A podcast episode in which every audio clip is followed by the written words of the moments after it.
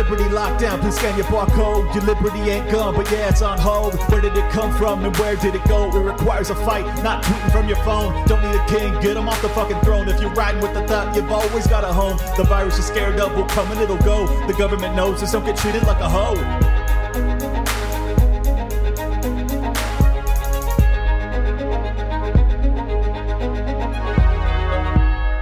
Welcome, everybody, to Liberty Lockdown. This is Clint Russell, your humble host. Today, I have a very special interview with probably the best political analyst on YouTube.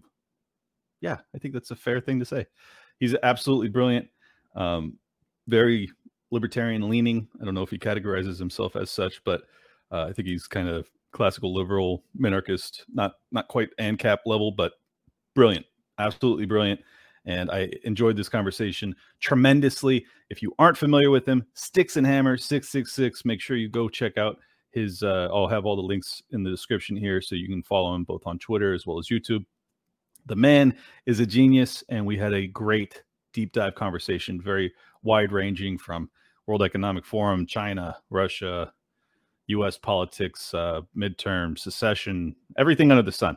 Uh, so you're not going to want to miss this one. If you want to support my work, please go to libertylockdown.locals.com and sign up to become a support, supporting member. I do uh, AMA once a month, and I will be doing that pretty soon here, uh, where you get to come on stream with me, ask me any questions that you have, whatever religion, investing, whatever you got, I can help. LibertyLockdown.locals.com. Without further ado, the great Styx. Welcome, everybody, to a very special episode of Liberty Lockdown. Today, I have on my favorite political analyst from the YouTube sphere. Uh, he is he has the aesthetic of a of a cult leader with the linguistic capacity to match Mr. Styxhexenhammer. Well, welcome aboard, sir. It's a pleasure to be here. Thanks, man. Um, so, uh, let's start with this. Uh, I'm getting a lot of, I mean, it's it's a constant fight amongst the libertarians as to you know coalition building, even amongst people that I think have similar priorities to what I do, which is like preventing World War III, maybe uh, fighting the Great Reset, fighting the globalist takeover. Um, they still will give me kind of purity tests when it comes to trying to ally with, say, America First when it comes to uh, fighting the war in Ukraine. What's what's your tactical outlook? Uh, do you think that coalition building is possible in such a polarized world, or what's your feel on it? Yeah, I think that it's possible, and it generally happens. Uh, but the uh, squeaky wheel gets the oil, so to speak. I think that the people who are either extreme purists um, or they're just there to shill, like you might have a leftoid or something like that that's pretending to be a libertarian or pretending to be America First or whatever, uh, will sometimes complain, but it's really a fake complaint. It's not a person who's arguing in good faith. It's a person who wants to keep that coalition from being built in the first place because it would be too powerful it would mm-hmm. overwhelm them, and they're terrified of it. I think they're terrified of MAGA. I think they're terrified of the rise of the Mises caucus within the Libertarian Party. I think they're terrified of all of these things. By the way, the Lucht alarm is going off right now. It is the first Monday of the month. That is not a bomb raid, uh, unfortunately. there is no World War III. that, will make my audience feel better. the dikes, the dikes have not actually broken. I'm not actually about to go swimming so what what is that alarm? It happens it happens once a month. Yeah, eh, on the first Monday, I believe every single month they have the Lucht alarm, which is the bomb raid sirens that they test. No kidding! Wow. yes, the first time I heard it, I'm like, "Wow, is it? Re- it's really happening." What is it? The bug out bag.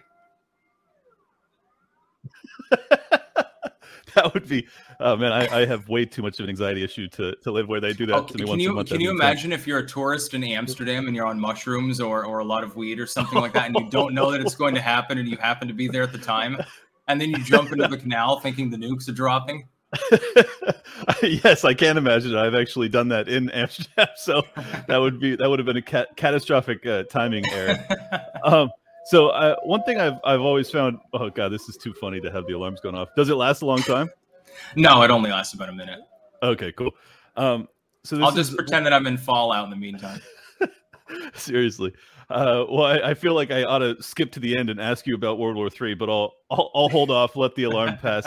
Um, so there's obviously a, a, lot of divide amongst uh, you know liberty-minded people when it comes to the Trump presidency, and you seem to have much more of an affinity towards him than many of the libertarians that I run with do at this at this stage. Uh, largely, the lockdowns is the reason that we kind of revile him. What what is it about his presidency that that gave you some sense of hope that if he were to get a second term, that he would actually deliver on some of it, more of his promises? Well, I mean, he attempted to do so in his first term, and he was stymied mainly by the House Republicans, but they're being swept aside. Tomorrow, on August 2nd, actually, we have three additional impeachers that are probably going to lose their jobs. So uh, we're cleaning house, quite literally speaking. Uh, what I would say is this uh, uh Donald Trump was not perfect. Uh, there were plenty of things that I had a problem with during his presidency. One of the first things that he suggested when he got into office was restoring CIA black sites. I thought that's a terrible idea.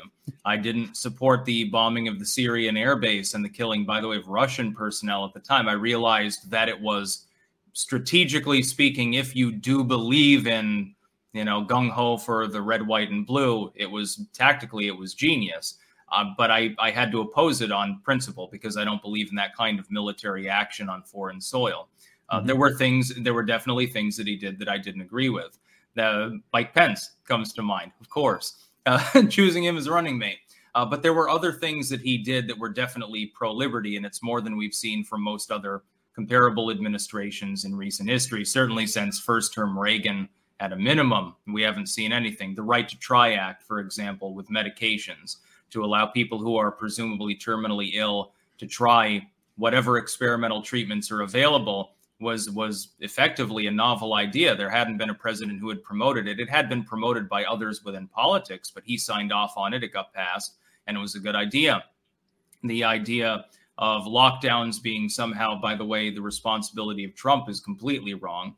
Uh, the executive order granting a state of emergency was used differentially under the Tenth Amendment by different governors. And right. so when people when people revile Trump for lockdownerism, what they really need to do is understand the function of state government power at the executive level in the states by governors. Some governors never effectively locked down at all. You'd see South Dakota, Florida, I think North Dakota was on the list. Some had a very, very short period of time where there were some restrictions and then let them go, like in Texas and other states. And then some of them held on to them uh, basically until fairly recently. It was Joe Biden that openly promoted these things. Donald Trump never did. Okay. Well, that's fair. Uh, you're much better on the Constitution than I am. Uh, it's my understanding that without that uh, national declaration, that the state governors couldn't have done these things. Is that a mistake to believe that, or is that still kind of? I, I believe that even in the absence of an executive order at the federal level, they would have been able to do so at the states. It oh, would have been it would have been potentially more limited, but then you would have had to have had a, a court battle. That's the yeah. problem. And the yeah, courts well, were very, and the courts have been very amenable to the government's power on this, which is something, uh, again, that's a judiciary matter, not an executive one. Sure. No, I, I, have never really gone after him on that attack vector as much as his uplifting and kind of legitimization of uh, both Fauci and Birx, having them on stage with him for that entire summer of 2020. Yeah, where... yeah, pointing Fauci was a mistake. that yeah, was one okay. of the things that I ridiculed him for.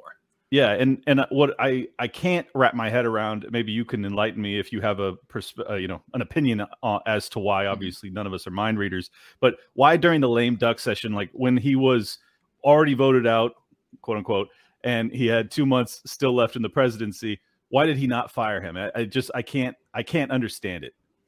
Uh, the problem is that he would have faced massive repercussions for doing so in the judicial sense, and it would have hazarded his ability to come back and run in 24, which I fully believe that he will do.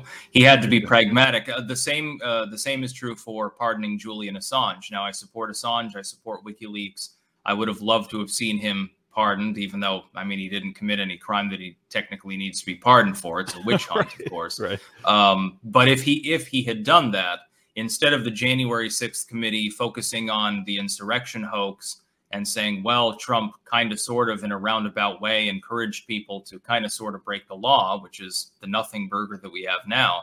He would have faced he, he would have faced a legitimate probe, uh, not legitimate in the sense of being right or sure. ethical, but legitimate in the sense of having actual tooth and nails. They would have been able to nail him on that. They they probably would have him in a cell right now if he had tried to do that.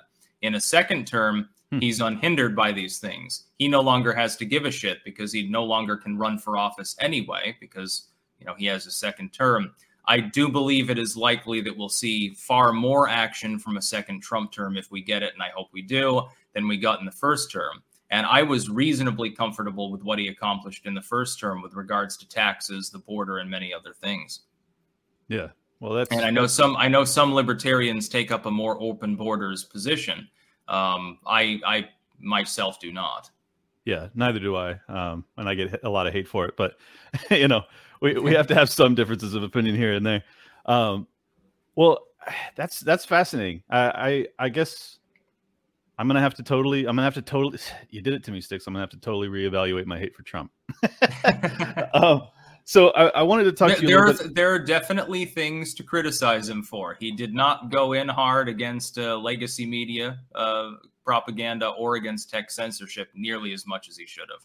There yeah. are plenty of beefs. I, I, gave Trump a six out of ten presidency. Good, great, no, uh, excellent, no. He's he's not up there with George Washington or anything like that. Right. But I want to give him a second term to let him do that. That that's fair. I mean, uh, and I think from basically any libertarian's perspective, I we all kind of appreciate him more than we do the Biden presidency, which is a complete fucking disaster. So, you know, it's uh everything is is based on a sliding scale and every other president in my lifetime has been worse so uh, i just it's just the lockdowns you know for me uh, obviously the name of my show is liberty lockdown the the fact that that occurred and it was the most un-american unconstitutional nonsensical bullshit thing I've ever experienced in my life, and it began under his presidency.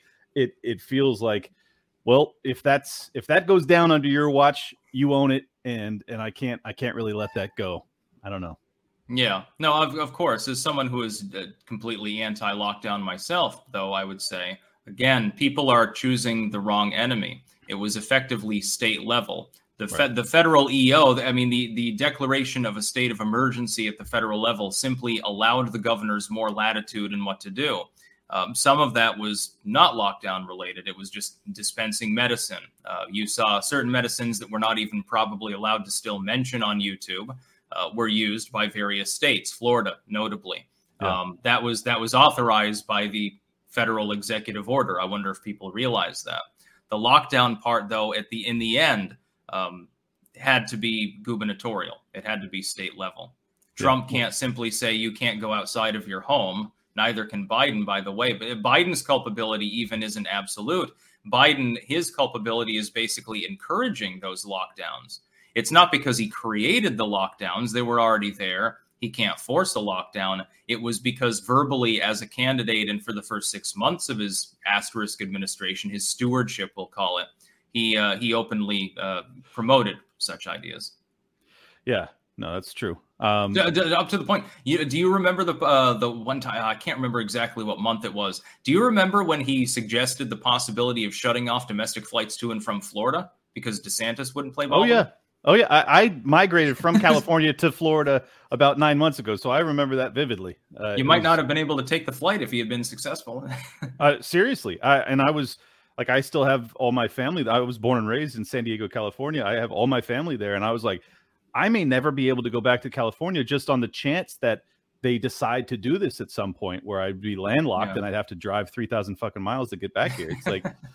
I mean, truly, truly astonishing stuff. This I, I hadn't planned on asking you about this, but were you caught off guard by the the fact that not just that the the federal government and the state governments were willing to do this, but also that the American people went along with this? Because I mean, I guess after 9-11 and the Patriot Act and accepting the fact that we all get spied on 24 7, um, I guess I shouldn't have been surprised, but I still was. I'm just curious what your perspective is. I was disappointed in the lack of response, although there was that one happy moment. I think it was the 4th of July 2021. You remember in Los Angeles when they banned fireworks displays? Yeah, in a way. And then there was that that now famous clip of all of the fireworks going off over the city, and that's in Cucht, California. So yes. that gave me hope. Uh, from here in the Netherlands, where I had been residing through the entire period, uh, lockdowns were a joke here, pretty much. The first wave for a couple of months, people generally speaking, you know, they sort of abided by like masking and shit. Uh, I never wore a mask in the next wave of the the mask mandates and lockdowns and stuff, and nobody ever cared. Hmm. It was. It's funny because it seems to have been more laissez-faire here in a country that's labeled socialist by both people who like and dislike socialism than it was in many parts of the land of the free, and it, it uh, astonished me actually. Yeah, yeah, it was I bet. confusing. yeah well and, and it is confusing to me I, I that's the whole reason i've gotten politically involved i i got involved with the mises caucus we successfully you know quote unquote took over the libertarian party and it Excellent. was it was all because all of us were so furious that the libertarian party didn't stand up uh ferociously against the lockdowns when they first were announced and it was like this do- you don't need to fucking wait like this is such Well, a yeah. no-brainer Didn't didn't Jorgensen though? Like prior to that, didn't she come out and congratulate Facebook for banning hate speech groups or something like that? uh there was I i, think that remember was beforehand. yeah i remember something like that yeah don't get me Very very libertarian of you. Private corporations should uh, squish you in the public square. Yeah, no kidding. Well, she she's already ga- gone after my homie Dave Smith. So uh, I used to not like her, and now I kind of like really don't like her. So I try not to talk about her because I don't want to get people pissed. Um, Well, is, isn't she uh, basically a non-entity at this point? I mean, she's not. what- is she in a position at all, or has she No. been basically? Boot- yeah, she's been booted. yeah, I mean it's not booted. I, I'm sure she, uh, you know, she would be welcome to assist in, in any sort of like capacity, I guess. But She not- wants more of the Bill Weld bucks. Yeah, yeah, right. You know, uh, you know, remember Bill Weld, the uh, running mate of Johnson, and then said, "I will never be a Republican again," and then ran for the Republican Party in 2020. yeah, That was the greatest thing ever. yeah, and and said that Hillary was well qualified to be the president. You're like, Jesus Christ. if I if I resettle in New Hampshire at some point, I may join the uh, Free Staters on a more active basis. Oh, that'd be awesome. Is that a consideration? This episode is also brought to you by Expat Money Summit. They are an upcoming online summit by my friend who has been on the show, Mikkel Thorup from expatmoney.com, with over 30 experts who are focused on moving your life, business, and wealth offshore. It's free to attend, and guess who's going to be there? Just added the legend, the great Ron Paul. expatmoneysummit.com or claim your freedom from chaos and uncertainty. Topics will include and by the way this is totally free how to secure your own plan b safe haven how to use foreign currencies offshore banking and decentralized finance to safeguard your money how to legally reduce your tax burden how and where to safely store gold silver and other precious metals where the best countries are in the world to find freedom for yourself and your family how you can get a second passport to travel the globe without restrictions and get in and out of different countries borders. You will also learn about a libertarian island haven, private cities, communities on the ocean, and food and energy independent towns in Latin America. And after this interview, you'll probably want to know where those island havens are, because I certainly will. Uh, register now for free at expatmoneysummit.com. This is your way to fight back against what is happening in the world. Stand up, protect yourself, and find out how to secure your new life abroad. Again, register for free at expatmoneysummit.com. Yeah, I mean Vermont's right next to it. I was born in New Hampshire. Okay. Well, yeah, I, love was I was born in the premier libertarian state. I'm in G.G. Allin's homeland. I'm happy Yeah. to say. you were born in the Mecca.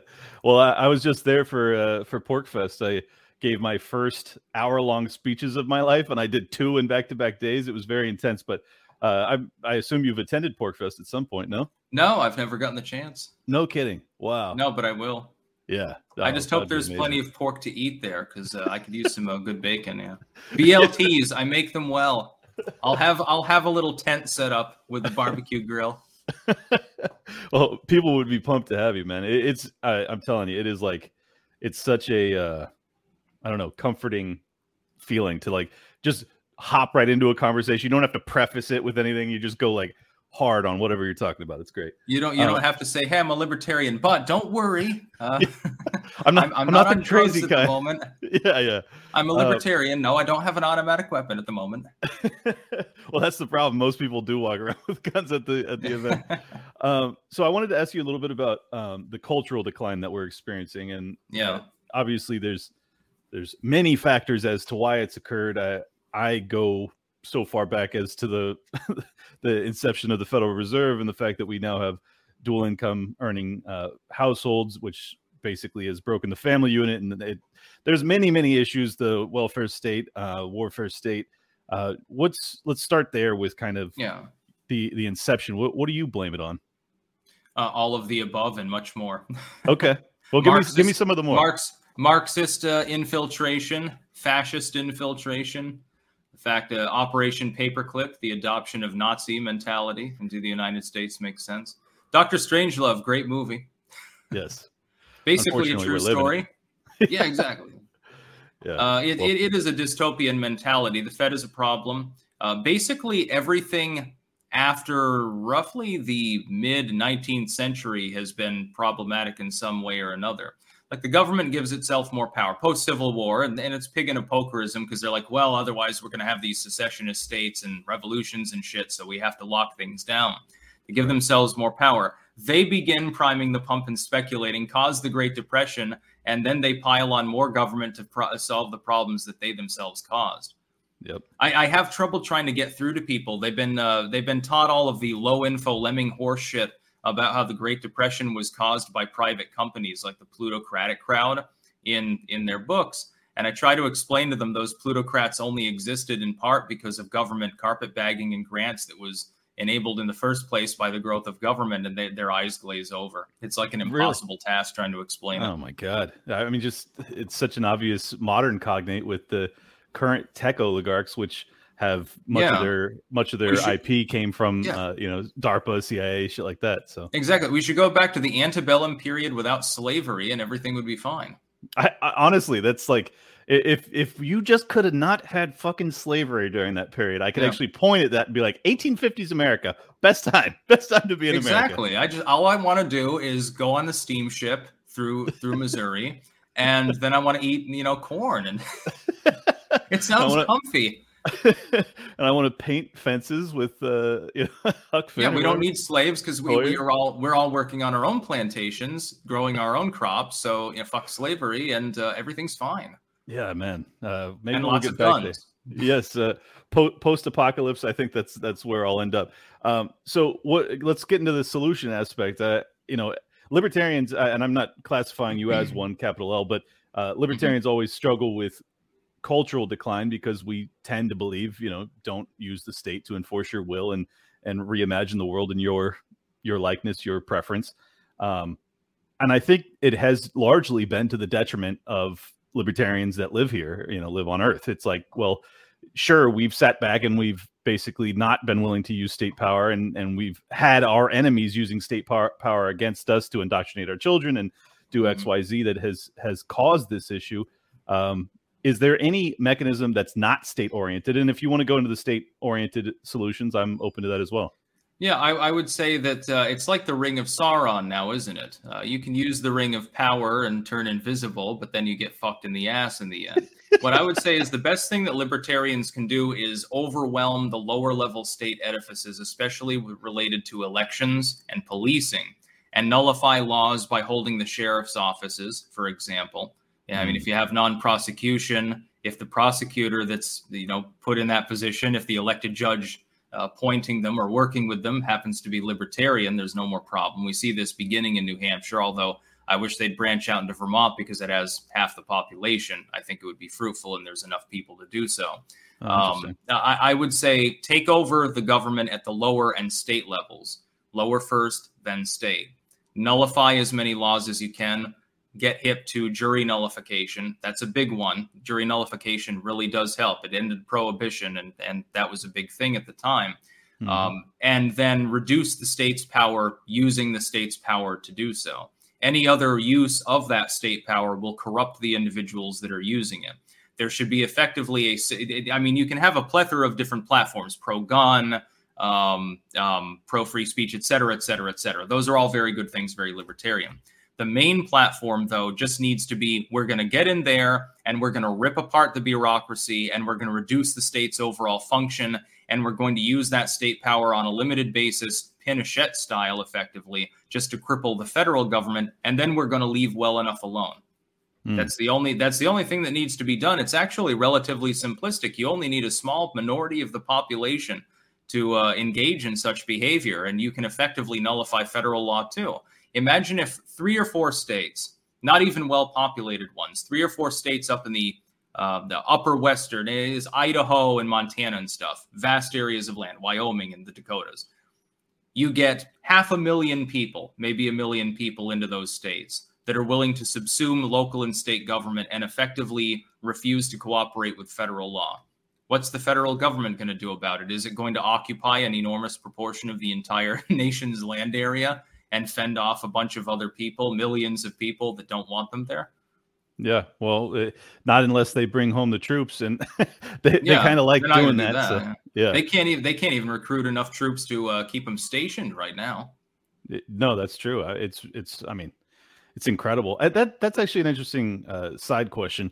Do you think that we have been uh, infiltrated by some foreign uh, other than Israel, some foreign government uh, that that is, uh, you know, shoving these vaccine mandates, or is it just about loyalty? So they're willing to not have military readiness because they they mm-hmm. want to purge any free thinking person from the military? Like, why the hell it's, does that happening? I, I, explain it by sheer incompetence mostly. Okay. It's just it's just an offshoot of a general sort of platform that's been used by the Democrats, especially, and liberals in general, regardless of party, neocons like McCain, of course, um, to try to get the woke, the id poll crowd to vote for them.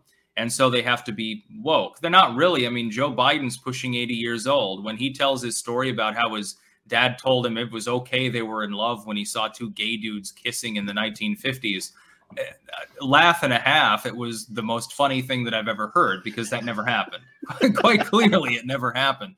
Uh, he'd be the most progressive fucker in the entire world if that had it's a dude born in the 1880s or something like that. Oh, she said, yes, son, they're in love. And then Joe Biden imbibed that for the rest of his life, even though his voting record as a senator says completely otherwise.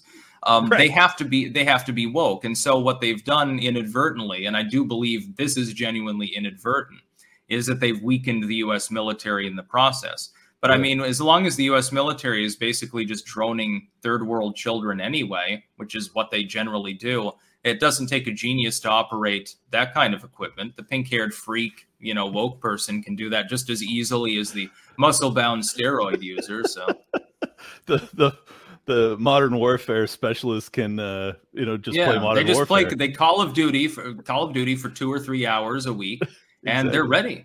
Yeah, then they can go take out uh, you know, churches and weddings, and it's no problem. Yeah, current mission: blow up the orphanage. These children great... have sinned. that, that's a great point about Biden. It only took him 60 years after his dad taught him that lesson to finally come around to accepting gay marriage. Exactly. It was Holy just like shit. Hillary Clinton. Oh my god! Or, or, even Obama, for that matter. He was right. a civil union senator in 2008. Yeah, yeah, I mean, it's unbelievable. He, um, he was later. I mean, I had embraced the concept of well, it's a state marriage contract is basically for property. I don't care if gay people get this state contract. I was saying that in the middle of the 2000s, long before Obama even jumped aboard with civil unions. Of course, I wasn't yeah. even a libertarian at the time. Oh, no kidding. Wow. Um, so I, I, wanted to ask you about secession because uh, I know that you're opposed to it to a large yes. extent, and and I think that's a, an interesting uh, especially what you just said, where you know if you were to basically nullify and take over, say Montana, New Hampshire, et cetera, that what are the odds that the federal government comes in and, and actually keeps troops on the ground to mm-hmm. maintain their power structure? Uh, given your perception on that, how is it or why is it that you still uh, are kind of averse to the secession mm-hmm. idea? Well, separatist groups that are using state power protected by the 10th are protected in their nullification of federal laws. If they hmm. attempt to secede in open rebellion, they're no longer protected because the state power has been dissolved. It's no longer officially, it's no longer a self declarative part of the United States. Uh, the right. idea, for instance, of the free state, insofar as you're talking about the nullification of federal power, the use of state power to literally reduce its own state's power, and the, the right of individuals to do what they want, be unimpeded by all the bureaucracy and stuff, is a very good and noble idea. I personally believe that there's a little bit more of a cerebral explanation for some of the people that are claiming a libertarian secession, and that it's basically a Trump style big ask. So the big ask is, mm. hey, we're just going to leave the United States altogether. Fuck off and leave us alone. Do not tread on me. Right. The real reality is that they're hoping to scare the lamestream enough so that eventually it throws up its hands and says, "Whoa, whoa, whoa! Let's not get too hasty here, dudes. Now we want to, we want, we don't want uh, millions of people to die we see you've got grievances, and here we're going to give ground. It's an attempt to force the left to do what the left has forced everyone else to do for decades and decades now, which is to cede ideological and political ground. I support it completely. But I okay. wouldn't support I would not support the concept of an armed rebellion because it would fail. Oh yeah, no, no, no. I, I mean, we at least everybody that I run with in the LP is always talking about it from a, a peaceful secession vantage point, yeah. not not yeah, arming up. Which and, can't. But that the problem is that a peaceful secession can't happen. It would be well, you would immediately get invaded. So. Well, yeah. I mean, uh, sorry. I mean, non-aggressive secession. Yeah. So still, still with personal defense in mind, but not with kind of like a uh, an actual um, forward-leaning direction. So. You, you would, what I would say is that secession and balkanization and things like that are retreat tactics, and they're weak. And nobody's going to respect such a movement. Nobody's going to. I mean, half the people wouldn't even end up taking picking up their gun if such a thing happened. What you need is to take over the whole United States and reform it. And it is hmm. possible for libertarians to do this. The average person is very libertarian when it comes to themselves. All you have to do is imbibe the concept into their brains that that's the case. It's when it comes to other people that they become authoritarian busybodies and NIMBYists.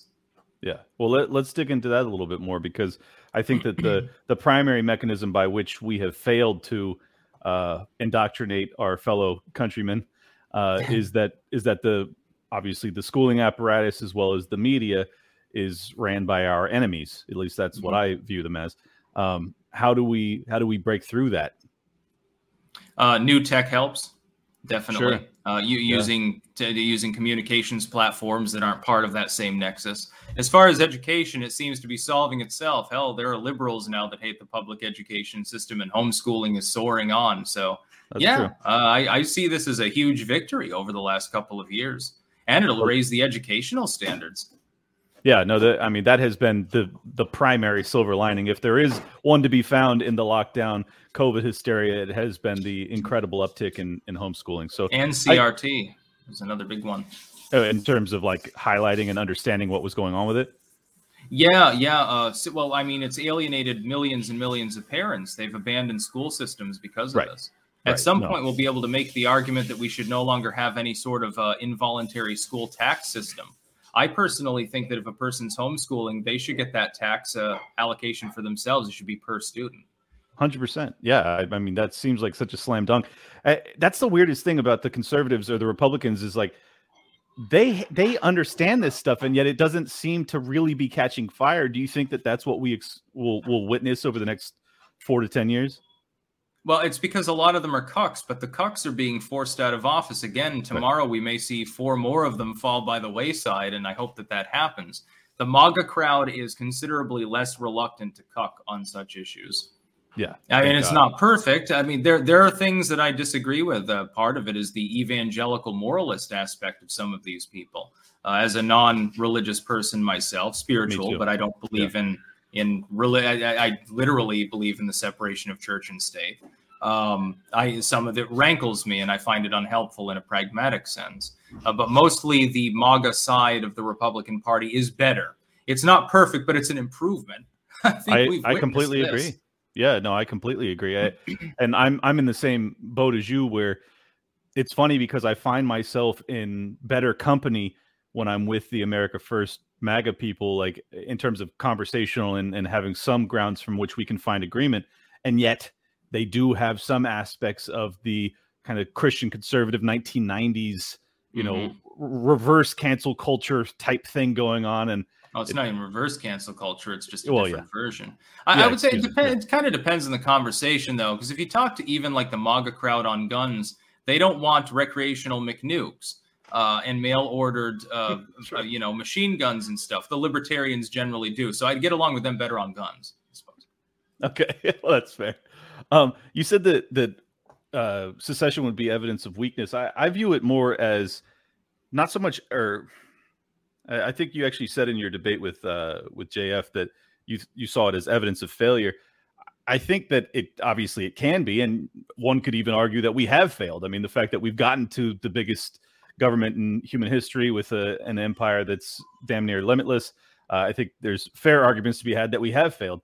Uh, but also, I think that there's responsible retreat or tactical retreat where you go, okay, we're not, we haven't won in this way, so this is a, a new trajectory to take it. I'm not, I'm not like this is the one and only path. Secession has to happen. I think that, as you said, the big ass with Trump, that it could absolutely be an opening negotiation ploy to try and get them to finally fucking listen to us, and and I hope that that comes to pass. But I I ultimately think that that there is a chance that if we don't start to break this country up, that we end up well, I guess I guess my vantage point is is really that secession is going to happen naturally, anyways, because I think that the USA is on the path of the USSR.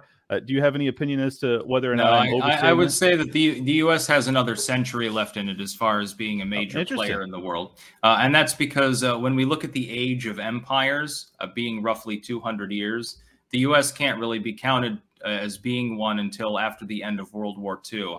I would actually push it back further uh, in agreement with some people and say it was around the time of the Spanish American War and the sailing of the Great White Fleet. That's hmm. roughly when the United States finally it's capable of projecting from both coasts. It's become a cohesive enough unit. We're talking the Teddy Roosevelt era thereafter, roughly through the 20s. I would say that's roughly the era in which the United States became what you could generally conceive of as an empire.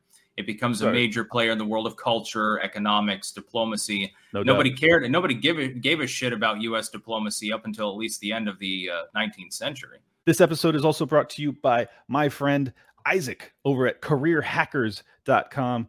This man is brilliant, and the work that they have done to help thousands and thousands of job applicants become better uh, suited for the everly ever increasing uh, competitive job market and it's going to get a lot more competitive here soon. Uh, this is another free resource, so no excuses. If you are in a job position that you feel at all insecure, or they've treated you poorly during the past year or two, or 10, uh, this is your opportunity to, to become a better job applicant so that when you t- it's time to take that leap, you are ready. Go to careerhackers.com, sign up for the daily job hunt. It's free, cost you nothing. It's a once daily email that will give you information on how to become that applicant that the employers are looking for. Again, careerhackers.com. Yeah, that's, that's oh, the, oh, the U.S. has lodged a complaint against the Spanish Empire. Who cares? right. And okay. and so I I think that it will be fine. What I worry about is not so much the U.S. breaking apart, but becoming not worth defending. And I think this is one way in which empires tend to fall, which is that the people who normally would take up sword with great virulence and vehemence and take up arms in on behalf of their country stop wanting to bother doing so because they're like, well, uh, it's no better than this other country that's invading. Why the fuck do I give a shit? And so yeah. you end up with a situation like the marginal territories between what has traditionally been the German and Russian cores in the world, spending like 1500 years constantly going back and forth. And the people, like the peasants farming cabbages in between, they're like, oh, another day, another invasion. Please don't trample my crops. Because it's, I mean, it's not. It doesn't even make sense to uh, pick a side. They're both uh, the same. Man, you you are just like a historical wealth of knowledge. What what have you done to to accumulate all of this information? Just a ton lots of reading and lots of reading. Yeah, yeah. It seems. I mean, I've I've edited almost. I've edited over four hundred uh, books, mostly on spiritual oh. topics, but. Oh, interesting. Wow, I didn't realize that. Yeah, I know. Uh, I love uh, I love spiritual topics, even though I'm not religious. Uh, people, you know, uh, need to understand. I do believe in the spiritual. Yeah, is it uh, is it more of the like ayahuasca type spiritual where you or mm. where, where do you lean? Well, I've definitely done that. Uh, I was Botany 101 years ago on YouTube, actually, and yes, I took a various I took various mind altering substances. Swim told me to take them and uh, that was very, very enlightening. Um, uh, yes, but uh, generally, I'm an occultist.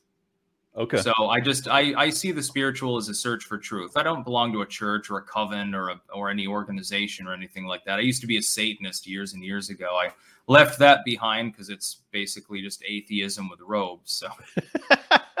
yeah, well, I, and I think we probably come from similar backgrounds in that uh, I was I would say I was probably more atheist leaning when I was young, and then I did mushrooms a couple times, and I was like, "Nope, there's something, there's something." Like I, I don't know what it is exactly, and I and I never have gone to formal religion, but meditation's been a big uh, part of my life for the past decade or so. Yeah, and meditation's good. Yeah, yeah, it definitely helped. Um, all right, well then, oh, you had you had also said during that debate with JF that uh, that red states would dominate the blue and I I found that that kind of an interesting point. Um, I guess the way I the way I've envisioned secession happening if it were to happen in, in the say the next five to ten years, which I think is highly unlikely. But if it were to, that you would probably see the the federal you know the federal government and the U.S. military would be in alignment with the the blue states. So I don't see them. I don't see the red states really trampling them because you would still have the nuclear arsenal held by the the blue states. No. No, I, I, think what would end up happening is more city versus rural district, and the rural districts encompass 95% of the U.S. surface area, if not a majority of the population. They control the food. They have a lot more guns, and I think that you would find that if you add all of that firepower to various state guards in states that would join with them, um, it would very quickly demoralize the federal troops um, and and any inner city forces, which are completely at the behest of the rural areas to feed them. I think it would last a few weeks at hmm. most. So so you don't see it as as state secession movements as much as city versus yeah, rural. It's it's more it's more localized. If you had a situation, if if it fell along the uh, partisan lines that have been drawn today, where you have uh, a group of people who are more they want the American tradition, they want to be left alone, et cetera, et cetera, and then you have that more top down, that federal heavy group. The latter would be primarily located in big cities, which are not self sustaining. They're ports of trade, et cetera, et cetera. They've got a lot more wealth overall and a lot more population, but they can't feed themselves. They're less well armed. And those groups wouldn't take up arms at all because they literally express the mentality that they don't need to do anything. The cop will do it for them. They mm-hmm. don't need to self defend. I don't need to fight you. The soldier will do it for me. I have a right. feeling that the majority of the US military would refuse to follow orders anyway. And the idea of them using nukes on domestic soil would be absolutely asinine. That's right. something like out of Swalwell's fever dreams, where he said, Well, you think your AR 15 can defeat the US military? Yeah. And, then, and then people are pointing out, Well, I mean, the Taliban managed to make it work. right. Well, and then uh, you even our current fucking lunatic president said you need F-15s to fight us. It's like, good God, man. I, it's just it's bizarre that good luck refueling them when every single fuel line has been sabotaged. yeah, exactly. Uh, it really is amazing though that we have you know sitting politicians that talk so openly about like you don't have a chance of defending yourself against us. It's like, do you understand that like the vast majority of the military is not down with fucking up the American people? Like, uh, yeah. like it's just it's a bizarre perspective. I maybe another think, reason they're trying to make it woke. You know.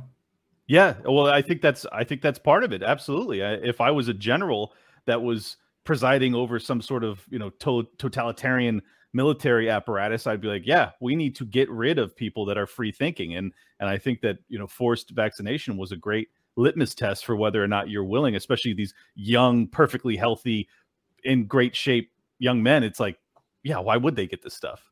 How dare you presume their gender? yes, I'm sorry. I'm sorry. Um, so you'll, you we'll get you'll get us banned. Oh no. Yeah. YouTube, forgive us. you had said that uh, that we have another hundred years as an empire, or, or approximately. Um, I'm of the belief that we don't, simply because I don't believe that our our economic backdrop will be sustained. I think that the U.S. dollar res- reserve status is very much in doubt. Uh, you, you're starting to see forces or um, coalitions that are building between. it's been happening for a while, but it's in earnest over the past few years. It's really started to pick up pace uh, with Russia and China and you know the BRICS. Uh, I think that the U.S. dollar is the strongest of the worst. You know, of it's kind of a, a race to the bottom, and we're sitting at the top of the toilet bowl. But I still think that that within the next decade or two, we could really see the death of fiat globally because there's just been such immense uh, debt spending and borrowing and things of that nature, and printing, obviously. Yeah. Um, what, well, what gives you hope? As, I don't see the death of the dollar if it happens at all, and and I don't predict that. But if it does, I don't see that as a weakness. I see that as an opportunity for crypto and precious metals and for bartering. True. So I don't I don't see the problem here. The death of the U.S. dollar.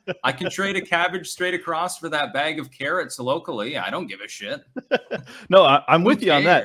I'm I'm with you on that. But I'm saying in terms of the federal government maintaining its stranglehold of power, mm-hmm. like if if they can't especially when you have so many people that are are reliant on uh, you know tax largesse to care for them social security medicare medicaid mm-hmm. uh, welfare yeah, food problem, stamps yeah. yeah. i mean if their dollar doesn't buy food well what the fuck Well, it will. I don't, I don't think that the dollar will collapse either. Uh, what I've often said is a lot of people still think of the dollar as the petrodollar. We know that old meme. It's based on oil and, and strangulating oil sales in third world countries. It's actually the aircraft carrier dollar. So long as it's backed by naval and air supremacy, which it is, it's not going anywhere as a reserve currency. Certainly, uh, probably not as the main reserve currency.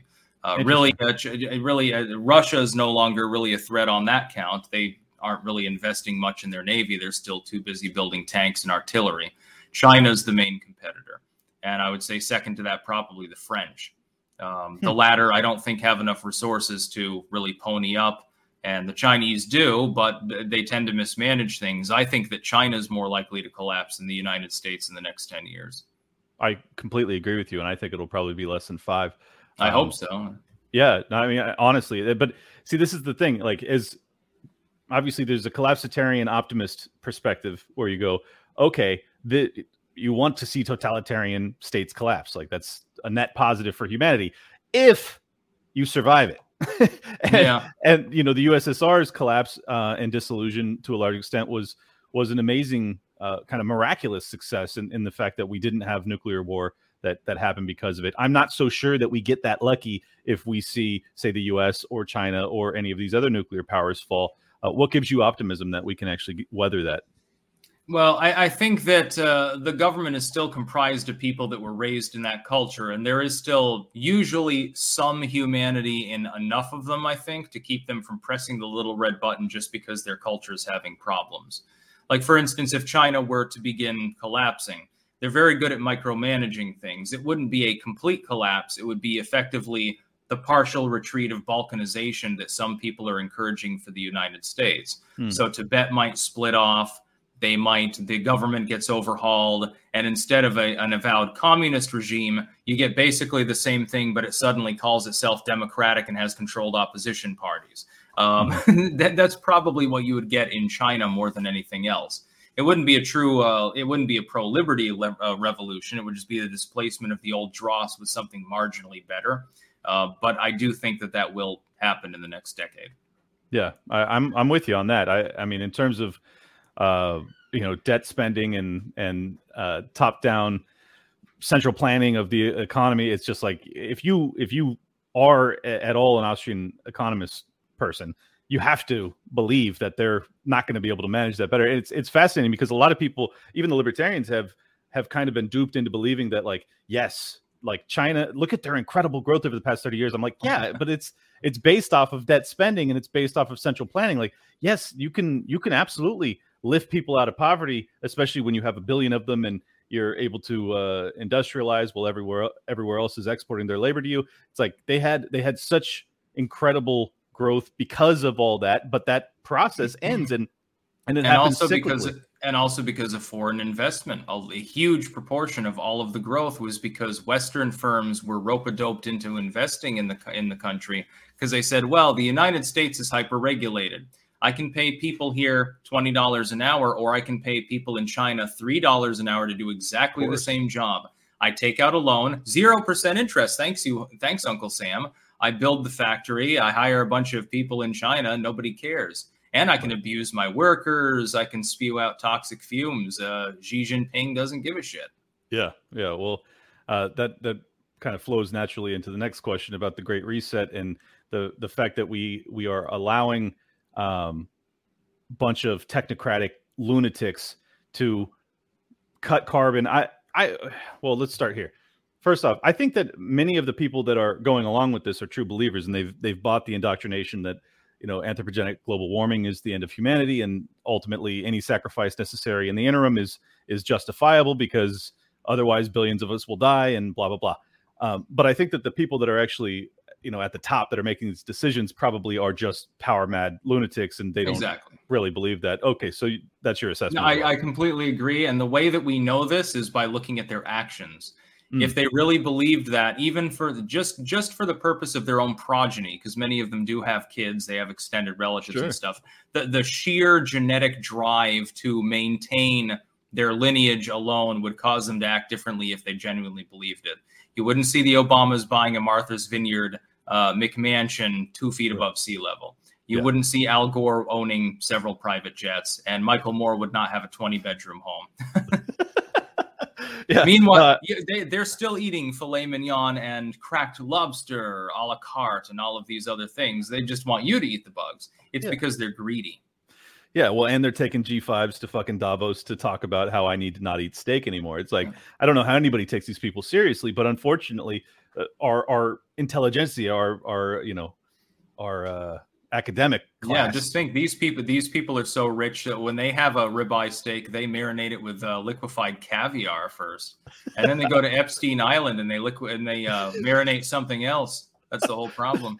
I thought that's where you were going with it originally. I was like, I was like, oh my god, he's gonna say it. He's gonna say it. Um, so so my help myself. so my my opinion is that once again, um, be the same uh, operating thesis from which I've concluded that China will ultimately fall before the U.S. does.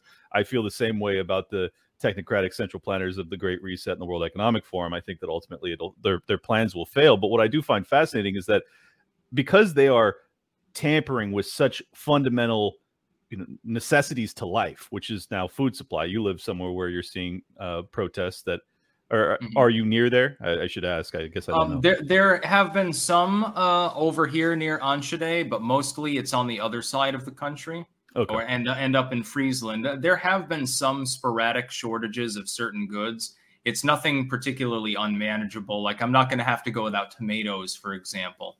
At Right. least at the at the moment, it's seemingly calm. But yes, there are protests still. Okay. Yeah, and I mean this the fact that it's happening in multiple countries at the same time. Like I don't even I hate that I have to even preface this with like sure I sound like a conspiracy theorist, but like they're fucking they're in the wide open about it. It, it doesn't make any sense that it's happening in multiple countries Yeah. simultaneously. Like this is a real thing. It's fucking happening. So um let's start there.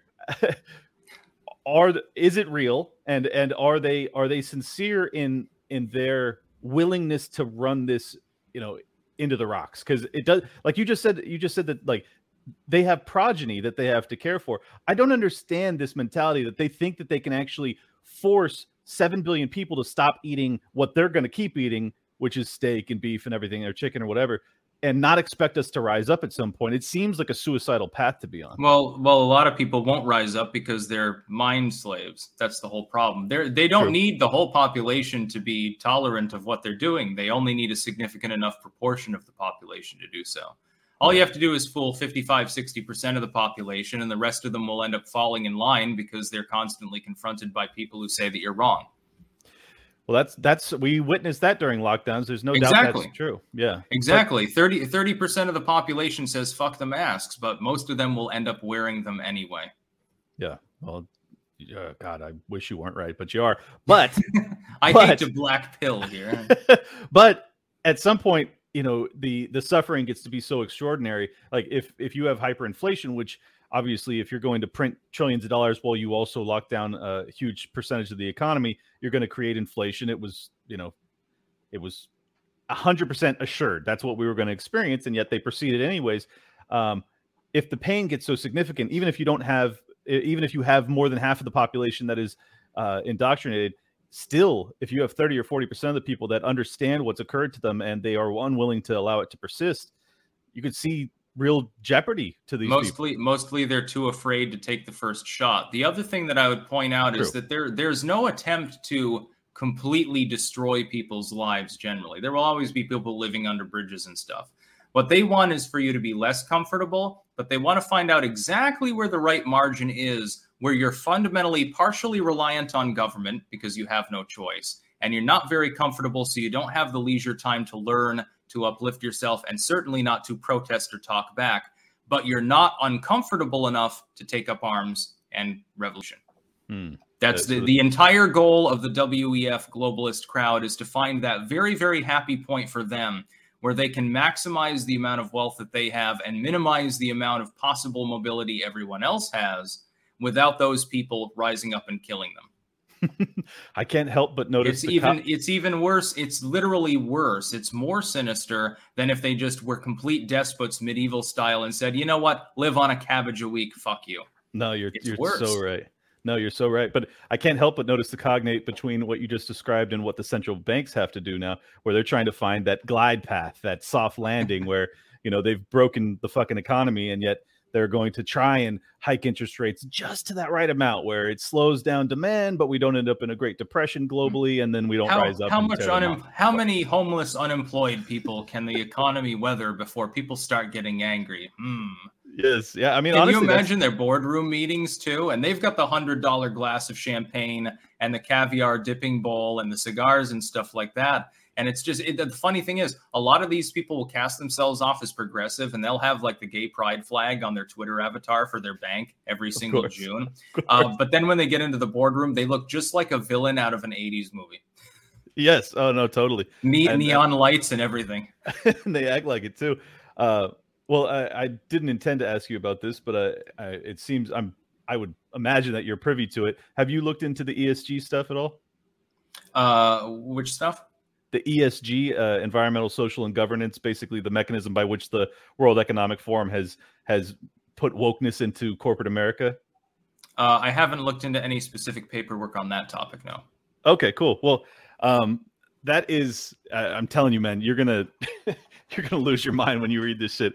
In, in 2004, they implemented it. Um, Kofi Annan in the United Nations, they they got 50 of the biggest, obviously banks, Deutsche Bank, Chase, J.P. Morgan, all, all these all these people on board. Goldman Sachs. Oh, good. yeah yeah and they and they implemented this stuff but um what what blew my mind is once i realized because I, I I had been trying to figure out like why why did the wokeification of corporate America happen? Because these people are interested in profits, and if you're going to alienate you know the biggest demographic, which is white people, which they have done with their marketing campaigns for the past ten years, um, it doesn't really make a lot of sense. Like ultimately, I because I was a business person, I was a mortgage broker, so I was trying to figure out like why are they trying to why are they not seemingly concerned with their bottom line? And then i figured out this esg thing. Anyways I w- I won't waste your time with it but uh, it, i'm telling you man it is it is absolutely like the the linchpin to the mechanism by which they have implemented it and and it's ingenious. Like i i always go back and forth between like whether or not i believe these people are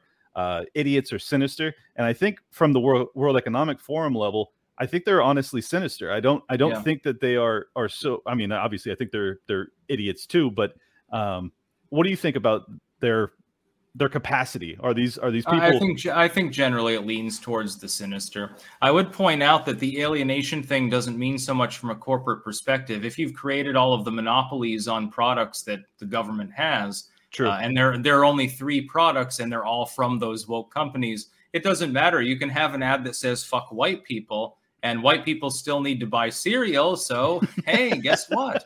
They're buying the cereal from the company that says that they hate them. And at Well- the end of the day, of course, the people that are running the company are also white. They, they don't actually hate those people. They're just trying to sell their product and they're making a lot of money. Amazon, I think, put it best though. You remember when I think it was two years ago, they had that internal circular and it said that workplace diversity is great because it prevents unionization. Do you Oh remember that? I it, yes, I do actually. Yeah. Yeah. Yeah. No, I mean, talk about you talk about wokeness. yeah. Well, and uh, honestly, they don't even have to worry about offending uh, the consumer because ultimately, the vast majority of people that are buying these products are college graduates that have come out and been indoctrinated into believing that they're pieces of shit, and they they should be told that they're pieces of shit, and they're What like, I'm going to go do shop here. What you should do is make some product that's reasonably good, and the the whole ad is "You're a dumb fuck, just fucking buy it." You're a dumbass, but if you eat this, maybe you'll stop being a dumbass. I hate you. Buy my cereal. All right, I know what I know what the promo for this episode is going to be now. Stick, Styx gives me marketing tips. Is I think it's, it's it's absurd enough to work, especially with Gen Z and millennials being totally like meme 100%. scrambled. You'd probably sell a lot of product. hundred percent. when you make millions of dollars, remember who gave you the idea.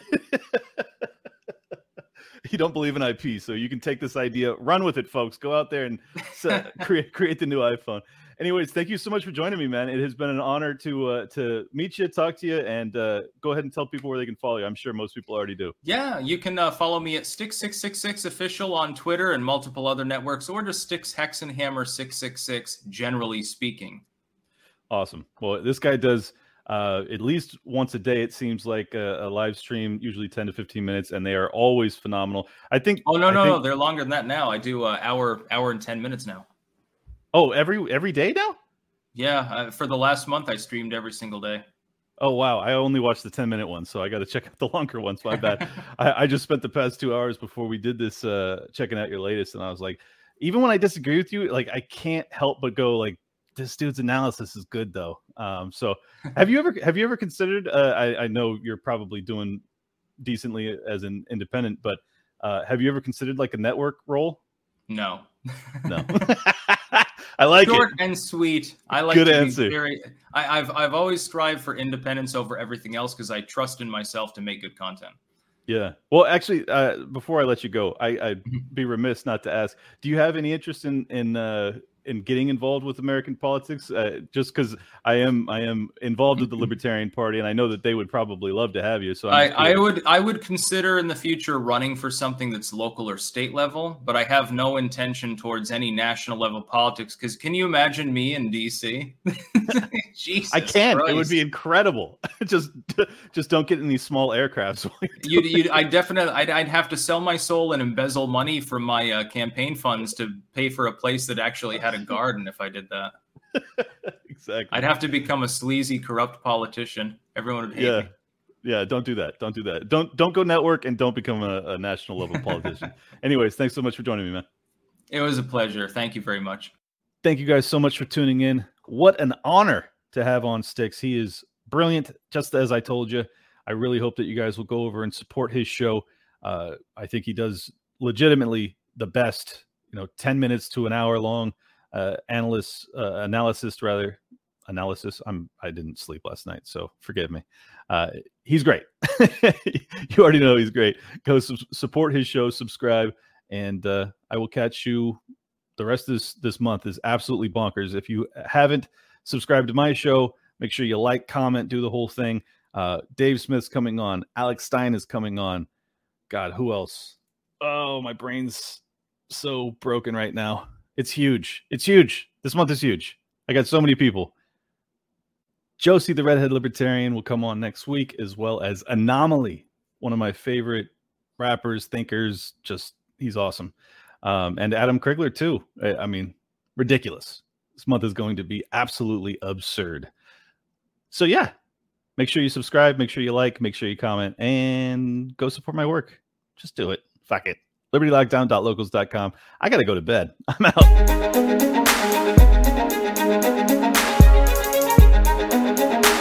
Big shout out to everybody that's been with me since Jump Street. Appreciate y'all.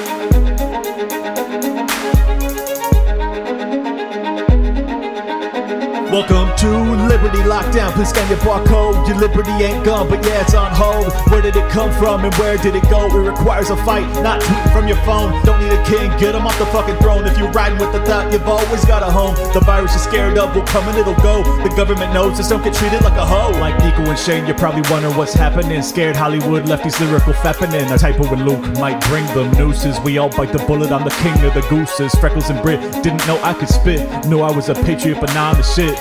Peter Quinones, invite me on. Which podcaster sends custom songs? Part of the problem? Now I stand with the people. Dave showed the way, but I am unequal. Lions of Liberty, now hear me roar. Beat running out, but I got a bit more. Robbie the Fire, always running his mouth, but I made him a sandwich. Now I'm man of the house. The malice for Nick, but you're welcome to quit. Or win over BLM with the fire I spit. Friends against government just call us fags. Copy the Cairo, put mummies in the bag. Liable opinions get thrown on the ground. Silky Smooth Tom was the only sound. Getting so hot must be Air July. Screaming in the mic, a ripper 59. Miles to ratio that black guns matter. Now all these lefties got crazy small bladders. None of us wanted war, but we're ready. You know I be bopping and rock steady. Liberty lockdown, please scan your barcode. Your liberty ain't gone, but yeah, it's on hold. Where did it come from and where did it go? It requires a fight, not tweeting from your phone. Don't need a king, get him off the fucking throne. If you're riding with the thought, you've always got a home. The virus you're scared of will come and it'll go. The government knows, just don't get treated like a hoe.